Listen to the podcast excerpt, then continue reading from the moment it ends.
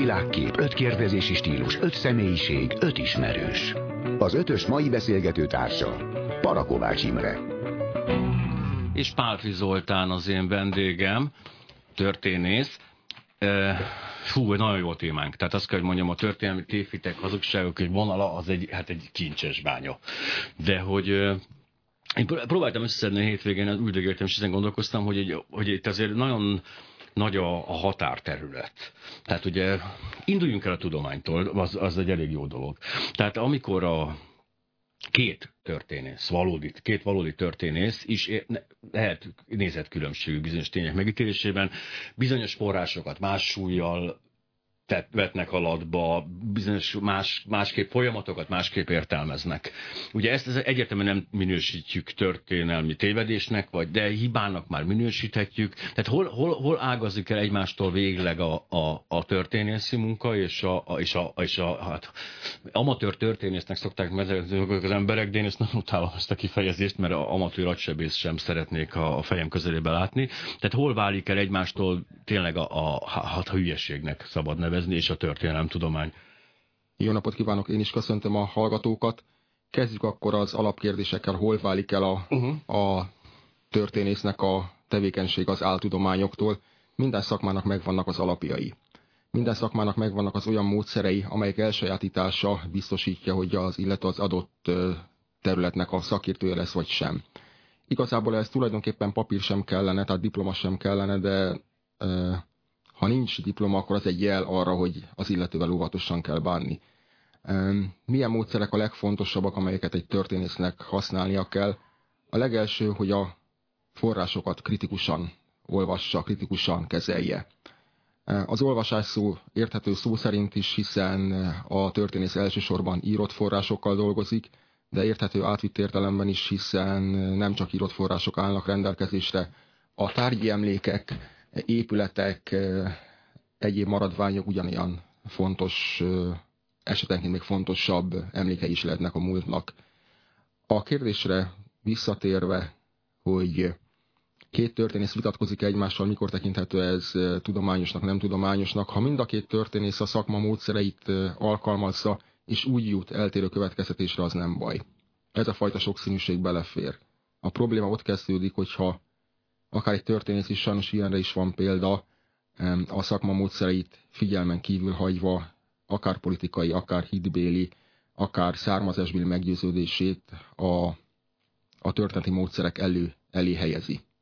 Igen, csak mindig arra gondolom, hogy nagyon borzasztó nehéz objektívnek lenni. Tehát mondjuk kezdjük az alaphelyzetet, ugye Magyarországon magyar történészek vannak, Igen. nyilvánvalóan van bennük, hát ezzel tisztában vannak, ők magyarok, tehát magyar szempontból fogják értelmezni a dolgokat. Igen. Ugye vannak nagyon eltérő történelmi értelmezések, a magyar-román viszonylatban, de akár magyar-török viszonylatban is elég érdekes a helyzet, hogy a törökök az általunk megszállásnak nevezett évtizedeket, ők egész másképp értelmezik, ők azt mondják, hogy nagy barátságban éltünk. A, ugye, szóval ezek a, tehát bár hát az borzasztó nehéz objektívnek lenni, ez az objektivitás ez kiterjedett arra, hogy akkor én most eltekintek attól, hogy magyar történész vagyok, vagy ez, ez a része ez hogy működik? Mert ez egy nagyon steril lenne így. Igen, eltekinteni nem is érdemes, meg nem is lehet. Tehát ha az ember deklarálja, és hogy eltekint, tudat alatt úgyis ott motoszkál benne az, hogy én magyar vagyok, én európai vagyok, én vallásos vagyok, nem vagyok vallásos, stb. stb. Tehát a különböző kérdéseket máshogy fogjuk megítélni. Tehát igazából az a, az, az objektivitás, amit még a 19. században Leopold von Ranke vetett fel, ez a VS Eigentlich Gewiese, tehát hogyan, ahogy valóságban történtek a dolgok, tehát ez igazából ma már nem elvárás a történésztől.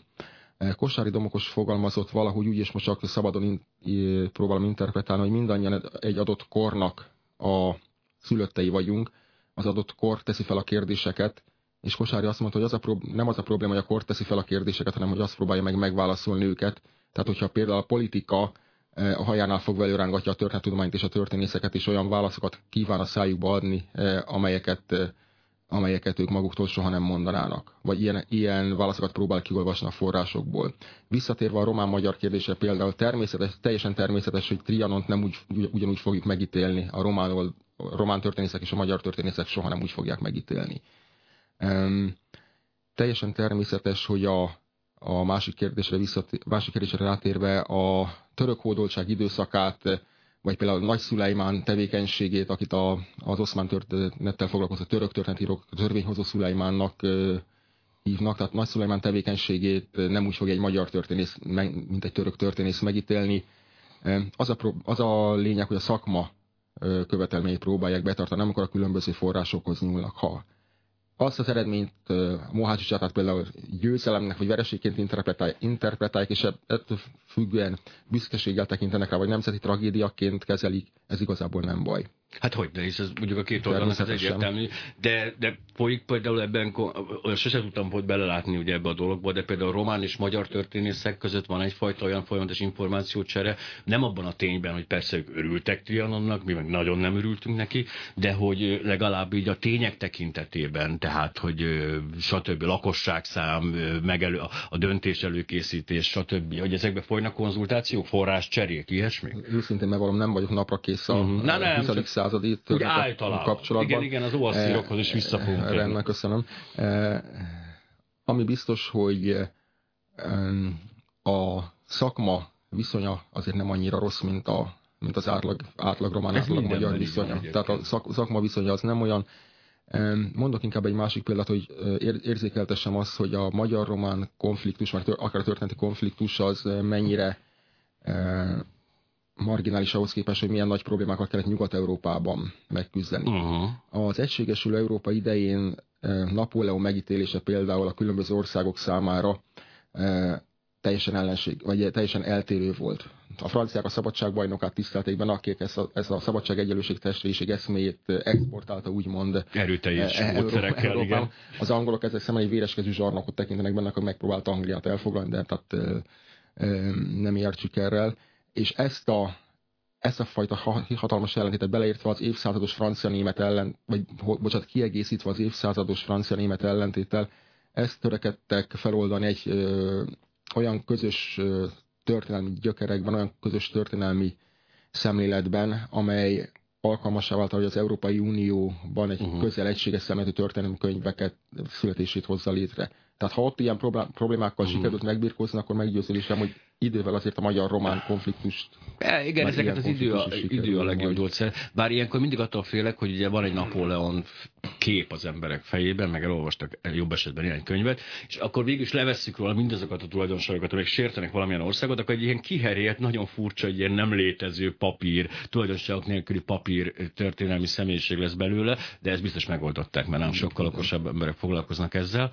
Ugorjunk most egy nagyon nagyot, tehát most, most menjünk el odáig, hogy és, és az UFO árok építették a piramisokat. Rendben menjünk Tehát oda. ez a másik szélsőséges dolog, itt nem abban van ugye a vita, hogy tehát egészen pontosan jogos volt a történelmi döntés, vagy jogtalan, hanem a történelmek, hát már ez nem történelmek nevezhető dolog, de hogy a, itt aztán az amatőrök tombolása beindult, ugye Deniken, ez a klasszikus ö, amatőr, hát Igen. nem is történész, archeológus és legendai. Még csak a, a, ne, ne szidjuk a régészeket, Deniken nem volt régész. Nem, nem, de kiválóan tudta beépíteni a sláger könyveibe a régészeti kutatásokat és a legfrissebbeket Az is. a baj, hogy nem a régészeti kutatásokat építette bele. A fényképeket arról. Fény, hanem a fényképeket. Na jó, de az igen. egy csodálatos tulajdonság, hogy megjelenik valami, találnak valahol valamit, és a fénykép alapján ő már egész távolból. Tehát menjünk át a másik véglegbe, ufók építették a piramisokat, ugye, a, a, és akkor itt, a, itt van egy nagyon erős ős magyar szál is, Jézus magyar volt, stb. stb. Ezeket, eh, ahogy én tudom, tehát történész ismerőseim, vagy, vagy az általam olvasott történészek anyagai, ezek egyszerűen annyira fájdalmasan hülyességnek minősítik, hogy már inkább nem is foglalkoznak vele, és most pont ezért utaltam itt a tényleg.com-ra, amit én elég rendszeresen olvasok, nem egy pörgős oldal, azt kell mondjam itt azért, hogy nem, nem minden nap kerül fel friss anyag, de ami felkerül, az egész, egészen jó. Itt viszont azt látom ennél az oldalnál, mondom még egyszer tényleg.com, de felraktam a linkjét direkt a Facebook oldalra is, hogy itt azért hajlandóak belemenni a történészek, például a boszniai piramisokba és ezekbe a történetekbe. Persze, kezdve ezzel az oldalal, ez a történelem tanárok egylete hozta létre, és kifejezetten azzal a céllal, hogy eh, a különböző tévhitekkel kapcsolatban tudományosan megszólaljanak akár maguk a történelemtanárok, akár az általuk felkért eh, szakemberek. Visszatérve, vagy rátérve az ókorvat, itt most nagyon sok téma lett hirtelen hát föl, igen, felvetve. Az, az egy jó dolog, jó messze Ha elkezdenénk beszélgetni róla, akkor este tízig eh, valószínűleg itt ülnék, amit én nem bánnék, de, Persze. de ez nem egy történelem tematikus rádió. Tehát de, itt azért megfigyelhető az már rögtön a, a a problémák, vagy idézőjelben kérdőjeles problémák felvetésénél, hogy nem történelmi felvetések. Nagyon-nagyon látszik rajtuk, hogy nem szakemberek foglalkoztak vele. A megmagyarázhatatlan vagy az, hogy nem tudjuk micsoda, vagy ilyesmi, az csak a legesleg végső esetben e, fogadható el. De e, meg hát a másik, hogy mindig az egyszerűbb magyarázatot e, szokás a történettudományon belül is e, elfogadni. Tehát attól még, hogy nem ismerik egészen pontosan, hogy hogyan építették a piramisokat, az nem következik, hogy az az ufóknak a, a, a kreálmánya, és ami nagyon fontos, mondok erre mindjárt egy példát, hogy az adott korszak gondolkodásmódjával, felfogásával tisztában kell lenni. E, miért mondtam ezt? A 20. században találtak a piramisok mellett egy bárkát. E, ez volt a napbárka, tudjuk, hogy a, a, az egyiptomi uralkodó ezen a bárkán utazott fel a, a sarcsilag körüli csillagokba, tehát egy temetkezési hely mellé temették. Ebből egy magyar, hát jól tudom, vízmérnök, nem vagyok benne biztos, azt a következtetés vonta, hogy úgy építették a piramisokat, hogy hatalmas medencéket ástak, és arra tették az alapot. Tehát, ha nincs tisztában például az egyiptomi hiedelem világgal. De ez egy valaki... csomót kell tanulni. Hát természetesen. Tehát ez. Mennyivel egyszerűbb az, hogyha nekem hirtelen beugrik egy elmélet, mivel hogy a, ugye minél régebbre megyünk a történelembe, ugye annál nyilvánvalóan annál ritkábbak a források, annál nagyobb teret kap a, a szabadon szárnyaló fantázia, bár ez nem akadályozza meg egyébként az egész közelmúlt eseményeiben sem az összes. Igazából, bocsánat, hogy tanítás közben igazából még ez sem igaz, hogy minél régebben megyünk, annál ritkábbak a források, pont Mesopotámia az én területemben belül ilyen százezeres szintű, máig feldolgozatlan forrás van különböző múzeumokban. Tehát nem biztos, hogy ritkábbak a források, attól függ, hogy melyik területet kutatták alaposabban, vagy kevésbé alaposan. Tehát elképzelhető, hogy ezer évvel később sokkal kevesebb szövegeink vannak. Vagy nagyon sokat számít az, hogy milyen hordozóra írták. Például a papírus terén Egyiptom szerencsés, mert az égharat megőrizte. Amikor Mezopotámiában átálltak az arámi nyelvre, az arámi nyelvet is papíruszon jegyezték le, de ott, abban a régióban az a papírusz nem maradt meg. Tehát gyakorlatilag az arámi kultúrából, pontosabban nem a kultúrában, az arámi szövegekből, amelyeket Mezopotámiában lejegyeztek, akár a Mezopotámia, mint politikai egység létezéséig és utána, például a perzsa hódítás a hellenisztikus időszak alatt, az számunkra teljesen elveszett. Tehát a források... Igen, mondjuk azt mondom, akkor hosszú távon igaz, amit uh-huh. én mondtam, tehát mondjuk 20 ezer évvel ezelőtt, és akkor egy jó igen, igen, ez így Ott például gyakorlatilag bármit elképzelhetünk. Azt azért hadd tegyem hozzá 20 ezer évvel ezelőttről, hogy ott meg más módszerekkel kell dolgozni a történésznek. Igazából az már nem is a történészek területe, hanem a régészek területe, és a régészeti eredményekre hagyatkozva dolgozzák fel a történészek az ott, ottani eseményeket. Pont azért, mert az írott források teljesen hiányoznak, hiszen akkor még nem ismerték az írást. Um, Egy másodpercet pittyegünk, és folytatjuk innen a felvitt hangsúlyt. És Pálfi Zoltán történész, akivel ott hagyjuk fönn a hangsúlyt, hogy a, hogy a, a történész és a, a régész találkozása, csak közben az jutott eszembe, amit meg közben meg elfelejtettem. Tehát folytassuk akkor talán innen. Ja igen, sokat kell tanulni. Ja igen, igen el, bocsánat, bocsánat, megvan, megvan. Jó.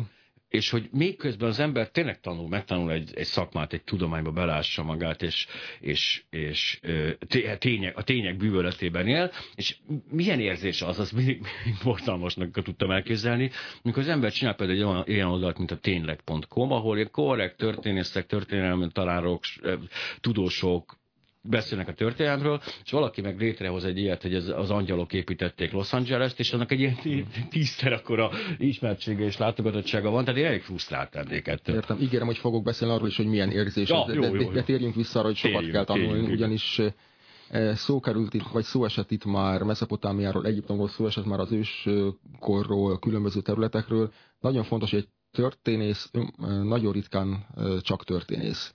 Tehát mindig el kell végezni valamilyen fajta más stúdiumot, hogy az adott területhez hozzá, hozzáértően tudjon szólni. Ha például valaki mezopotámiával akar foglalkozni, akkor az asszíriológiát választja. Ha az egy, Egyiptommal, akkor az egyiptológiát. Ha az ős történtel, akkor mindenképpen kell régészetet tanulnia bármelyik ókori területhez szükséges a régészetnek a tanulmányozása, vagy a filológiának a, a tanulmányozása. Hát nem beszél hogy a forrásokat eredeti nyelven kell olvasni. Igen, igen, azért ez, ezek a stúdiumok uh-huh. zömmel erre szó, ehhez nyújtanak támpontot, másfelől pedig a szakirodalom elsőprő többsége ezen területeken esetében idegen nyelven van. Tehát nem árt, hogyha olvasás szinten minél több nyelven tud az illető hangsúlyozom olvasás szinten. Um, és akkor visszatérve arra, hogy milyen érzés, uh-huh. vegyes. Tehát időnként eh, gunykacajbar törünk ki, időnként tépjük a hajunkat, hogy úristen, időnként elszomorodunk, főleg amikor amikor a különböző médiában is ilyesmik hangoznak el, vagy olvashatóak. Ezért ez az említett tényleg.com oldal kifejezetten hasznos, hiszen az egyetlen egy módszer az, hogy próbáljuk a fényt terjeszteni a különböző, különböző médiákon, különböző csatornákon keresztül, és lehetőleg ne csak a, a tényekre koncentráljunk, hanem hogy a történészi módszert is ismertessük meg. Mi az, amiért egy történész azt mondja, amit állít, miért, miért nem mondja a történész, hogy az angyalok építették Los Angeles-t, miért nem mondja, hogy az ufók építették a piramist, miért nem mondja se sem egy történész, sem egy nyelvész, sem egy assziriológus, hogy a magyaroknak bármi közük lenne a sumerekhez, azon kívül, hogy mind a ketten a homo sapienshez tartozunk. Um, és nyilvánvalóan vannak genetikai rokonságok, hisz mindannyian rokonok vagyunk. Hogy homo sapiens igen, igen, igen. igen. Igen, csak a, a, a tehetetlenség dühét én akkor érezném, amikor tényleg az ember egy, próbálja a fényt behozni ebbe a történetbe, de tényleg egy zseblámpája van, és szembe pedig ezek a brutális reflektorok égnek, méghozzá olyan helyekről kap támadást a, a történészi szakma, ahonnan nem várná. Tehát például a tematikus ismeretterjesztő csatornák, főleg például az én egy kedvencem a History Channel, ahol, ahol és egyszer csak egy este tízkor beindulnak az ilyen legdurvább áltudományos őrületek, amik rendkívül szórakoztatóak, megmondom őszintén. Én magam is szívesen nézem azt, hogy, a, hogy és már direkt nagyon szórakoztató, hogy megtaláljam ugye mindig a logikai hibákat, hát mondjuk azért van, van ilyen, de hogy a, tehát a nem, nem várt helyekről ér támadás. Igen, ezek a legszomorúbbak, amikor ismeretterjesztőnek nevezett csatornákon jelennek meg az áltudományos ostobasságok. Ezzel sajnos nagyon nehéz versenyre kelni. Ezeknek a csatornáknak az anyagi lehetőségei megengedik, hogy látványos, színes, szakos műsorokon terjesszik a, az ostobaságot, csak az apró munka marad. Igen. A szívós apró munka sokkal nehezebb, annak megértetése marad, hogy a tudomány elsajátítása e, hosszú évek munkája, és nem vághat bele bárki, csak azért, mert e, például egy bölcsésztudomány, jelen esetben a történet tudomány nyelve az közelebb, közelebb áll a köznyelvhez, mint mondjuk egy természettudományos nyelv. E, nem véletlenül említjük annyiszor, hogy miért nem szólnak hozzá a természettudományos kérdésekhez ugyanilyen vehemenciával. Há, hogy ne szólnának de, hozzá a kreacionisták, például zseniális de, hozzászólásokból vesztetik észre magukat, de zárójelbe zárva? E, igen, a kreacionizmus az megint részben, vagy nagyon előteljesen vallással. Hogyne. De a részletekbe ott sem mennek bele, bele, mert a genetikához már közük nincs, mert a genetikához meg kellene tanulni a biológiát, és az már egy olyan szaknyelvet használ, amely, a, amely érthetetlen a kívülállók számára. A történettudománynak az az egyik nagy problémája, kívülállók számára is érthető a szaknyelve. Ezért, ha valaki elolvas három könyvet, akkor azt hiszi, hogy ő már mindent tud, és fogalma sincs arról, hogy hogyan kell egy forrásnak utána mennie, hogy fogalma sincs arról, hogy hogyan kell egy forrást értelmeznie. Azt hiszem, hogy ezek, ezek az igazán fontos kérdések most már. Igen, de akkor azt mondhatná a történelem tudomány hátradőlve, hogy vannak emberek, akik ebbe belássák magukat, akiket érdekel, és hajlandóak elfogadni a tudományos megközelítést, és mik érdekel engem, hogy a többség, meg a többiek milyen, miben hisznek, ufókban, lokneszi szörnyben, vagy bármiben hiszük, úgyse, tud, szóval úgyse hajlandóak arra, meg nem is nyitottak erre a dologra, hát akkor így alakul. Tehát miért, miért rossz az egy, mondjuk egy országnak, beszélünk kisegységről, Ön tanít egyébként? Vagy te, tegeződtünk, vagy magázottunk eddig? Nem fog rájönni. Eddig okay. magázottunk. Magázottunk. Jó, nagyon helyes, akkor maradjunk ebben. Nem, ez jó, az tök jó, hogy egy műsort nyomjunk végig egy, rendben. Tanít?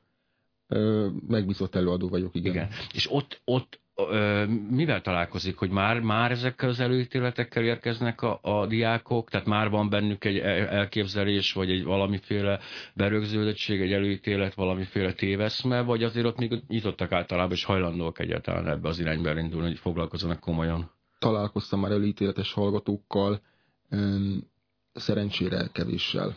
Tehát uh-huh volt már olyan hallgatóm, aki, aki, akit nem tudtam meggyőzni, hogy a Sumer magyar hit az, az csak egy hit, és semmi köze a tudományhoz, de itt az volt a probléma igazából, hogy vakhittel találkoztam. Hitekkel szemben uh-huh. a mhm. tudománynak nagyon kevés lehetősége van, pontosabban vakhitekkel szem, szemben. Itt is csak az maradna, hogy ha lenne ide, akkor a módszert megtanítani az illetőnek. Ezt megpróbáljuk megtenni, de hát nem mindig sikeres. Tehát olyan a klassz... hallgatók többség azért fogékony. fogékony ez olyan klassz, hogy belegondolok én is, hogy azért hogy most így tényleg, hogy kiderülne, és ez tényként bekerülne a történelembe, hogy a sumér magyar rokon, hogy ezzel jobban érezném magamat, vagy így vagy hogy, tehát mindig az a gondom, hogy nekünk egy elég jó történelmünk van. Tehát, hogy én, én ugye magában ezzel elég. Hadd kérdezek, mit jelent az, hogy elég jó történelmünk? Hát azt gondolom, hogy mi nem egy vég, végletekig megalázott, nem létező nép voltunk, tehát mondjuk belegondolok, hogy mi vagyunk a belgák. Hát állnak a belgák, azért hát nem is vagyunk. De a magyarok azt mondják, hogy azt, hogy nekünk van egy, egy korrekt, jó, jó ívű történelmünk, persze az aranykor az elmúlt, meg majd lesz is, nem most van, de ez most mindegy. Tehát azt gondolom, hogy nem kellene feltétlenül belehazudnunk ilyen izé, ősöket. Ez egy kicsit olyan, mint a családfa, hogy azért fedezzem már föl egy nemes nekem. Miközben én azt gondolom, hogy teljesen elégedett lehet valaki azzal, hogy ma én magyar vagyok, és akkor az, az úgy áll önmagába. Ehhez képest egy ilyen sumér rokonság rajtam úgy nem dobna sokat. Tehát ezt mondom, hát vagy igen, vagy nem. Ezek a mítoszok mindig általában válsághelyzetekhez szoktak kötődni, akkor erősödnek fel, hogy mi vagyunk a legnagyobbak, mi voltunk a legnagyobbak, mi voltunk az alapítók, mi Jézus is magyar volt, stb. stb.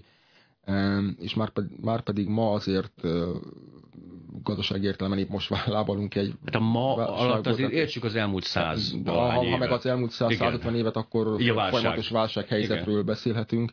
Tehát mindig van, sajnos van, van egy olyan táptalaj, amely, amelyen fogékonyak az emberek ezekre a gondolatokra.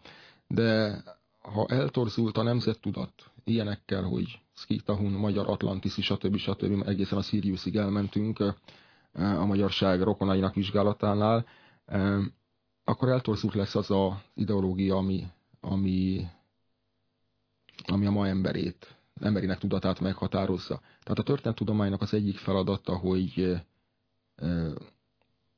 hogy olyan egészséges gondolkodásmódot teremtsen, amely lehetővé teszi, nem a történettudomány feladata, de lehetővé teszi azt, hogy egy egészséges ideológia is kialakulhasson, egészséges nemzettudat is kialakulhasson, amelyben benne van az, hogy mi egy nemzetnél sem vagyunk alávalóbbak, de az is benne, hogy egy nemzet sem alávalóbb nálunk.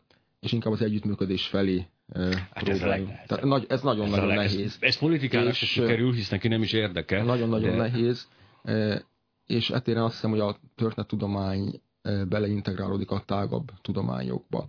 Valamennyi tudománynak igazából ez a fajta feladata is szerintem, hogy, hogy a tudományos módszer terjessze, és ezzel segítsen hozzá egy egészséges gondolkodás, vagy hozzá egy egészséges, hát akár nemzettudathoz is.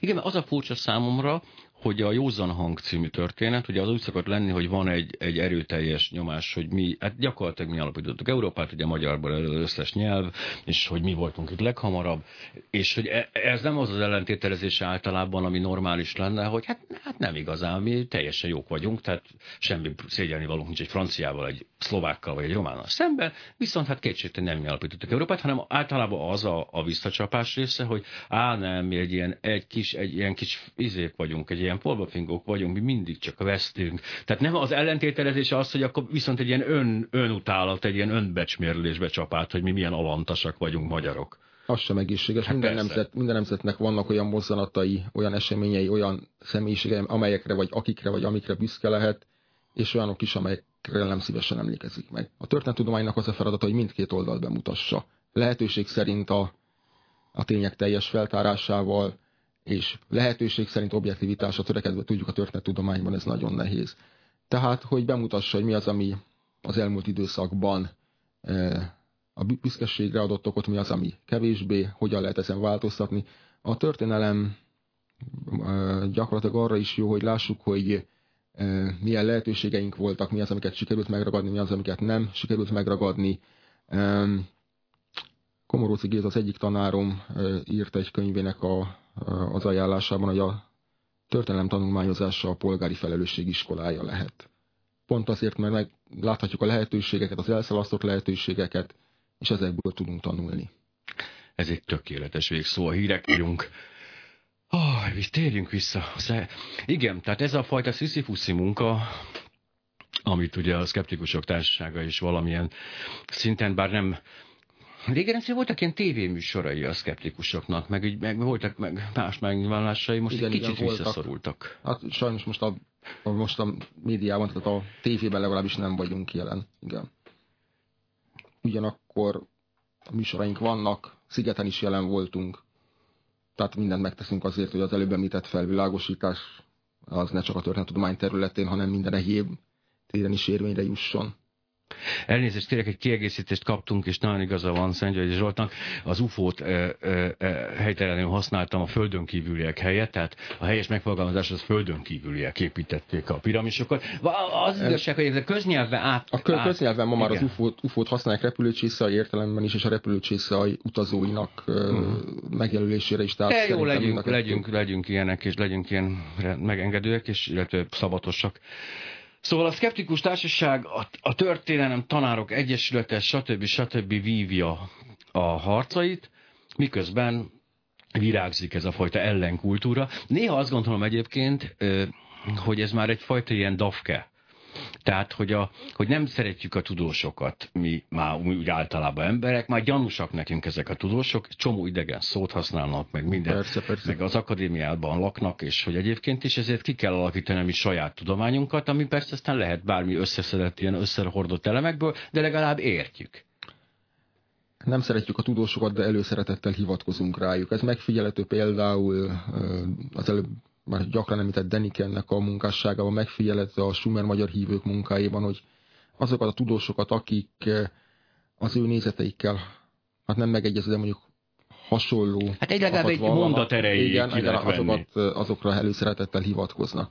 Aztán persze az is kiderül, most már eh, kicsit visszakanyarodva a szűkebb területemre, az assziriológiára, az is kiderül, hogy nem egészen ugyanazt mondták, vagy azt mondták, amit hivatkoznak.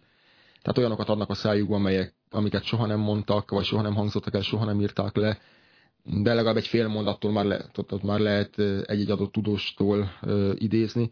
Tehát mondjuk, hogy a tudományhoz és a tudomány képviselőihez fele más módon viszonyulnak ezek az emberek, ezeknek a nézeteknek a képviselői.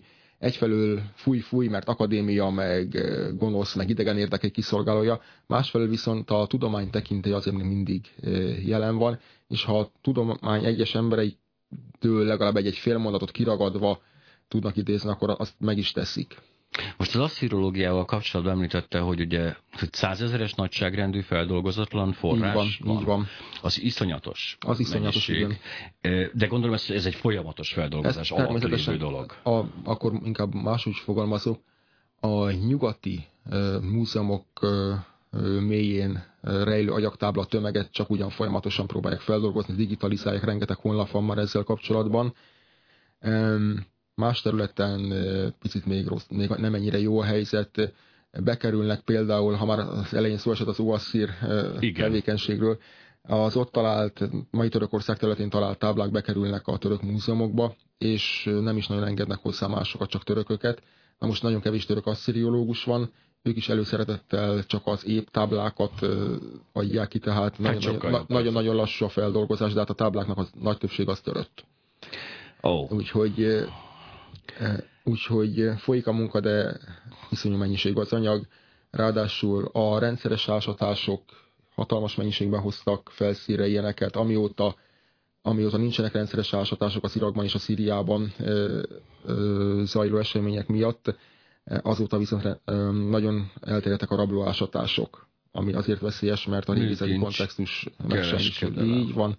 Ez nem megsemmisül, magánkezekbe kerül? Nem, nem, nem, nem a lelet, leletről beszélek. A lelet nem semmisül meg, hanem magánkezekbe kerül, de az ásatások során nem csak a lelet fontos, hanem az, hogy honnan került elő. Melyik rétegből, mi volt alatta, mi volt fölötte, mi volt mellette, milyen más tárgyakkal együtt. Ha az agyaktáblákra koncentrálunk, akkor milyen más agyaktáblákkal együtt, milyen szövegcsoporttal együtt tárolták őket, az agyaktáblákon kívül még mi volt azon van az adott helyiségben, ahol megtalálták egyáltalán milyen helyiség együttesben, milyen házban, épületben találták meg az épületnek, mi volt a kontextus, amennyiben nagy felületásatás volt. Tehát ezek mind-mind fontos mozzanatai a tudománynak, de egy rablásatás során csak a tárgyak számítanak, és hogy milyen, milyen értéket képviselnek, amelyek a fekete piacon pénzre válthatók. Jól, jól mutat egyébként. Egy épp agyaktábla azt szerintem nagyon jól mutat egy, kis, egy mutat, polgári de, lakásban. De az információ jelentős része elvíz. De hogyha belegondolunk ugye az egyiptológiába, akkor ott azért a, hát gyakorlatilag csak rablóásodások voltak eleinte, melyek aztán nagyon lassan sokáig, sodródtak át egy ilyen... Nagyon sokáig. A 19. században egy August Mariet nevű ö, ö, kutató volt, aki megalapította az egyiptomi régészeti főfelügyelőséget az volt a célja, hogy gátat, vagy legalább keretet szabjon ezeknek az ásatásoknak, ezeknek a rablóásatásoknak, vagy inkább műkincsvadászatnak. Hát több-kevesebb sikere jár, de akkor legalább onnantól fogva elmondható, hogy valamilyen fajta tudományos kerete lett az egyiptomi munkának is. Természetesen a rablóásatások sem ott sem más területeken teljesen nem, nem szüntethetők meg. Most nagyon érdekes, ugye, hogy például egy ilyen háborús övezetben, ami hát elég, mondjuk eléggé Szíria, Irak, Irán, ugye az, hát igen, nem, igen. az mindig egy ilyen forró pont volt, ott ugye nagyon nehéz arra hivatkozni, hogy elnézést, de hát a tudomány emberek hagyják abba a lövöldözést. Sajnos ez mindig így van. Igen. Ez mindig így van. Ráadásul maradva a Mesopotámiánál, csak egy kicsit háttérinformáció tudni kell, hogy a nagy templomépületek ilyen hatalmas dombok. Azon kívül Mesopotámiában és az arab világban, a mai arab világban és a közel-keleten rengeteg úgynevezett településdomb, lakódomb, arab szóval tel létesült, az egy agyagházak, ha majd összeomlottak el, egyengetik, azokra építették a következő házat, stb. stb. Na most ezek a, a dombok ideális légvédelmi, mm. légvédelmi ütegállásoknak az alapjai voltak, vagy lokátorállomásoknak. Ezért például tragikus, hogy az első öbölháború idején Urukban az úgynevezett Anuzikurátu, tehát egy, egy szentélykörzetnek az a egyik legmagasabb épülete, az több mint 400 találatot kapott, mert egy lokátorállomást telepített az iraki légvédelem rá. Szóval sajnos akarva akaratlanul a, az emberiség kultúrkincse, kultúremléke háborús célponttá vált. Az asszirológiának vannak ilyen napi politikai következményei? Tehát ott a helyi országoknak vannak érdekeik, hogy az asszirológiának milyen területei, tehát mit adjanak ki, mit ne adjanak be, ez befolyásolja valamilyen szinten az ő ugyanúgy a nemzeti megítélésüket, az önbecsülésüket? Ma nem annyira, nem ez a fő csapás irány, mondjam, de régen például a Saddam Hussein diktatúra alatt ez kifejezetten napi politikai szinterévé vált. Saddam Hussein idejében például a bagdadi repülőtérben volt Ninive terminál, meg Babilon terminál. Uh-huh. Tudni kell, hogy a mesopotámiai uralkodók köztük a babilóniak is, amikor nagyobb építkezésbe kezdtek, akkor az uralkodók úgynevezett bélyeges téglákat készítettek az Istennek, hiszen más nem látta, eh, hogy melyik uralkodó ajánl föl, melyik Istennek mit, ő állította helyre, stb. stb. Saddam Hussein ennek mintájára, amikor felépítette, rekonstruálta a Babilon falat, vagy annak egy részét, akkor Saddam Hussein saját nevét íratta be az agyaktéglákba. Tehát ennek komoly, komoly identitásképzés legitimáló ereje volt a diktatúra idejében. Tehát el, elmondható, hogy az ókorral is, ha úgy szabad így mondani, visszaélhetnek a ma politikusai. Ami persze néha pozitív, pittyegünk, pittyegünk. Parakovács Imre és Pálfi Zoltán történész. Most azon gondolkoztam közben, hogy mondjuk Irak esetében, hogy egy ilyen dolog, hogy a Saddam Hussein ugye gondolt legitimálni magát ezzel a történelemmel, azért ez segíti is egy picit a történészek munkáját, hisz ugye óvja leleteket feltár, meg persze torzítja is, mert ami esetleg nem tetszik neki, azt így összetöri és el, eldobja. Hát összetörni, eldobni, ez hál' Istennek ebben az időben nem nagyon, mert nem volt sem olyan ezen a területen, ami Saddam Hussein idejében bármilyen formában befolyásolta volna, az kifejezetten legitimáló célzattal készült. Vannak azonban olyan területek itt a közel-keleten, pontosabban a mai, mai térségben, az ókori közel-kelet területén, ahol, ahol a politika komolyabban játszik szerepet. Nagyon jó példa erre Ebla, a szíriai Ebla, ahol a 70-es években az egyik epigráfus, az ásatás egyik epigráfusa bibliai nevek tömegét vélte felfedezni. Ne felejtsük, a 70-es években vagyunk a, az éppen aktuális arab-izraeli háború után, ahol Szíriában bibliai neveket találna, az egyet jelentett az, hogy be akarják megzárni az ásatást.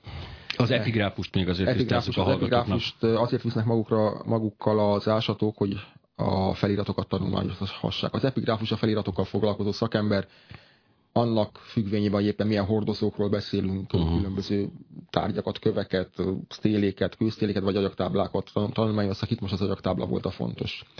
Szerencsére aztán megvizsgálta valaki, ráadásul egy izraeli kutató ezeket az agyaktáblákat, és kiderült, hogy szó sem volt bibliai nevekről, de a problémát úgy, úgy oldotta meg a, az ásató, hogy eltávolította az epigráfust. Az a baj, hogyha igaza lett volna, akkor is eltávolította volna, ebben az esetben nem volt igaza, de hogy mennyire befolyásolja még ma is a, a politika a tudományos munkálatokat bizonyos területeken, erre ez például nagyon jó példa volt.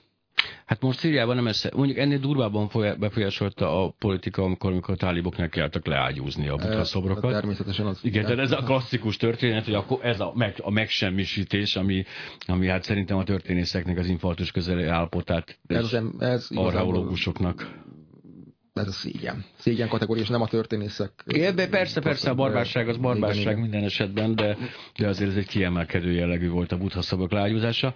Ennek ellenére a, hát nagyon nehéz lehet. Tehát, hogy egyrészt azt gondolom abban a térségben, ahol ez a mezopotámia és a többi a csatolt részek feküdtek, ott azért minden a napi politika része. Tehát ott főleg ilyen biblia neveket, tehát azt én nem ismertem volna megmondani, ha találok, hanem azt mondta, lefordítottam volna nagyon gyorsan valamiféle.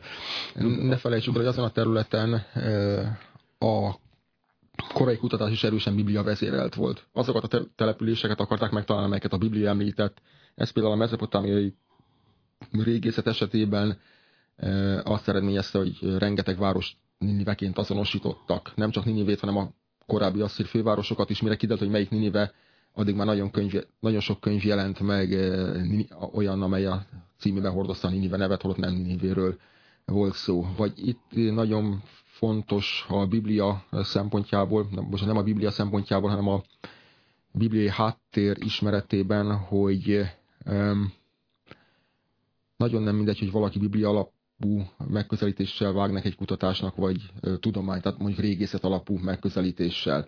De bocsánat, csak egy zárójás megjegyzés, hogy azért annak idején, a régebbi időkben, ugye pár száz évvel ezelőtt, a Biblia azért ez egy kiinduló pontot adhatott. Persze, az persze. elég jó kiinduló pont volt ezeknek a városoknak például persze, a felkutatásához. Persze, csak, csak aztán a tudomány is fejlődött, maga a filológia is fejlődött, és kiderült, hogy a bibliai események nem egészen úgy történtek, ahogy a Biblia rögzíti őket, ez a, ez a filológia eredménye, az ásatások eredményei nem igazolták a bibliai narratívát, a bibliai leírást, és így magának a tudománynak is fejlődnie kellett, és néha a tudomány nem mindig követi a vagy bizonyos tudományok nem, nem mindig követik más tudományágok fejlődését. Igen. Tehát például um, nagyon, sok, nagyon nehéz uh, a mai napig is egy, uh, egy korszerű képzettséget kapó régész eredményeitnek az elfogadása a, az ortodox vallási közösségekben. Ez észszerű, de ha például belegondolunk, Tróját is úgy találták meg, hogy hasonló, nem a Biblia alapján, de valóban egy jókori... Ott, ott a klasszikus leírások igen. alapján, és itt is hasonló eseményeknek vagyunk tanulni.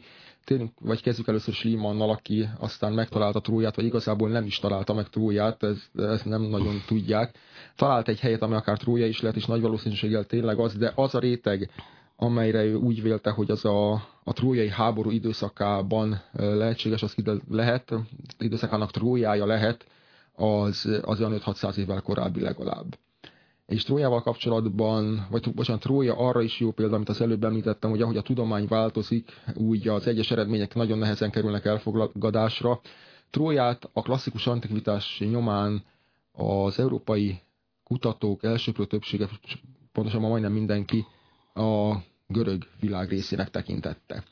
Aztán az utóbbi évtizedek ásatásai bebizonyították, hogy abban az időben, amikor a, a, amikorra a trójai háborút teszik, az anyagi kultúra kifejezetten Anatóliához köthető. Na most ebből óriási botrány lett. Na, nem, hogy, hogy nem, nem a görög világ része Trója, hanem az anatóliai világ része, és ehhez társul még a, a több évszázados török-görög ellentét. A török kormány természetesen felkarolta ezt a fajta, ezt a fajta szemléletet, és egy Trója kiállításra, amelynek már a címe is árulkodó volt, az volt, hogy Trója Traumund Wirklichkeit, tehát állam és valóság, egy német kiállítás, hiszen az ásatok németek voltak. Erre a kiállításra olyan tárgyakat is kölcsönadtak, amelyeket korábban nem engedtek ki Törökország területéről. Éppen az, azt illusztrálandó, hogy Trója nem a görög világ része, hanem hanem az anatóliai civilizáció része, annak az anatóliai civilizációnak, amelynek a mai örököse és kezelője a török kormány, és a, és a, a, a török tudomány. Ez Nyugat-Európában olyan komoly botrányokat okozott, hogy az ásatot Manfred Korfmant egyesek a régészet Denikenyének hívták, holott egyértelműen neki volt igaz, a tudományos uh-huh. régészeti módszerekkel sikerült kimutatnia, hogy hogy az anyagi kultúra egyértelműen Anatólia irányába mutat. Azt azért hozzá kell tennem a hallgatók számára, akik talán nincsenek beállásva ebbe a történet, de hogy a, a magyar-román ellentétek azok semmik azok képest, amit a görögök persze, és a törökök persze, egymásra ott, nyomnak. Ott, ott effektíve egymásra irányított rakétákkal állnak két NATO tagállam a, a határaikon, és iszonyatos fegyverkezésben vannak egymás ellen, miközben szóval az, az, az valami nagyon durván Igen, igen, tehát egymást. miközben mi beszélgetünk akár a magyar-román konfliktusról, a történet tudomány politikai, politikai célú felhasználásáról sose felejtjük el, hogy ez a magyar-román konfliktus kis, igazából kicsi. Kicsi ahhoz képest, amiről beszéltem korábban, kicsi a nyugati konfliktusokhoz képest méretében, semmi ahhoz képest, ami Biblia alapú történetírás és a, és a régészet mai eredményeihez képest semmi ahhoz képest, ahogy Izrael viszonyul az arab államokkal, az izraeli-palesztin és az izraeli alap ellentét, arab ellentéthez képest, és semmi persze a török-görög ellentéthez Ezzel képest. természetesen semmiképpen nem szeretnénk lebecsülni a trianoni tragédiát, e, és azokat, magyar, magyar, magyar, érzek, egy magyar vonatkozásban, magyar vonatkozásban óriási dolgok. Tragédia volt, de, de hogyha a léptékeket nézzük, sokkal, sokkal időben is, térben is sokkal nagyobb ellentétek feszülnek. Ezért lehet pozitívum, hogy a magyar-román probléma talán nem annyira nehéz és talán könnyebben megoldható. De térjünk vissza Trójára Igen, és a közel-keletre. Tehát amíg Nyugat-Európában, konkrétan Németországban ez az ellentét elcsitult, ott kifejezetten közbe kell szólni az egyetemnek. Annak az egyetemnek, amely részben az ásatást vezette, hogy, hogy önmérsékletre nincsen mindkét oldalt. Ma már azért elfogadottá vált ezek, itt, itt azért azt látjuk, hogy egy történészek történészek ellen mentek. Igen, Tehát itt nem azt, hogy. Gondolom persze beavatkoztak itt is az amatőr történészek, de ez mondjuk nem volt jelentős, de itt kőkeményen. De miért volt ez, miért, ugye német kutatás volt, de akkor is miért Németországban csapott tudunk, hogy egy jelentős török lakosság, ott valószínűleg ez az elmélet, ez abszolút pozitív, és már úgy értem, hogy a nép hangja is felkarolta, de miért ott, ott görögök mennyire szálltak be ebbe, vagy egyáltalán ott, hogy, hogy, hogy, hogy került ez Németországba ilyen szinten? Ja, ez egyszerűen, ahogy az előbb szó esett volt, uh-huh. ez egy mhm. német ásatás volt török területen, tehát a görögök igazából ebbe nem folytak bele. E, az a több évszázados európai hagyományt, akár tudományos hagyományt is figyelembe kell venni, amely egyértelműen arról szólt, hogy a trója kutatás a klasszika filológia feladata. Tehát a uh-huh. klasszikus stúdiumok művelőinek a feladata, és a trójai eredmények azok ebbe a tudományába integrálandók. Na most ehhez képest kiderült, hogy Trója régészetileg abban az időszakban nem a, a korai görög világ, vagy a mükénéi, pontosabban, a, hogy így pontos, csak a mükénéi világ részét képezte. E, ez valami annyira radikális újdonság volt, hogy kapásból elutasították maguk a kutatók is. E, ezek azért nagy pillanatok, de azért ritkák szerencsére ritka, már, az ritka, ilyen ritka. nagy, nagy, nagy az ilyen, ilyen... ilyen nagyon nagy változások ritkák, de, de jelen vannak napjainkban is. Tehát ez, ez olyan másfél évtizedes eredmény. Lassan véget ér ez az egy óra, amit én mondjuk sajnálok, tényleg ellennénk ezzel hosszan, de majd a tényleg.com-on folytatjuk ezt az egész történetet. Minden esetre az asszirológiáról beszélgettünk, és akkor egy kicsit kedvezzünk, most legyünk egy kicsit hallgató barátok. Ha az asszirológiáról egy könyvet olvas el az ember, melyik legyen az? Tudom, olvasson el többet, de ha csak egyet olvas el, most bemegy a könyvesboltba is, vagy a antikváriumba, és mit keressen, amivel úgy nagyjából képbe kerül? Ez egy nehéz kérdés. Ez most nagyon-nagyon nehéz kérdés volt, igen. Um, megjelentek azóta már újabb könyvek, de azt hiszem, hogy az első lépésnek még mindig a Michael Rowe, a Mezopotámiai világatlasza című könyv, amit ajánlani tudnék. Uh-huh. Mondom, újabbak is jelentek meg, de hát, ha, ha, ha csak egyet, kap, ha egyetlen egy könyvet kell, e, már már találtam benne elavult megjegyzéseket, és de még mindig ezt, ezt ajánlom az első lépésnek. És Tehát aztán, ha valaki beleszeret, akkor már utána onnan tovább léphet. A mezopotámiai világ atlasza. Be fogom ezt tenni a Facebook oldalomba. Én nagyon-nagyon szépen köszönöm Pápi Zoltánnak, hogy itt volt. Én is köszönöm a lehetőséget. Lehet hozzá kérdéssel fordulni. Ezen a tényleg.com-on ezen lehet kérdezni is, ugye? Tehát, hogyha valakinek valami... Igen, csak én nem vagyok tagja a történelem tanárok egyletének. Azt én értem, de hát itt ki, melyik képpel kezdődik. Ja, igen. Hát ha érkezik kérdés, akkor én megkapom. Jó, tehát eljut oda. Mindenesetre olvasgassák ezt a Társaság honlapján is lehet kérdezni, vagy és hát ottani címen is, és akkor tudok válaszolni. Azt is ki fogom rakni önöknek, most pedig továbbra is Árcsi Sepp és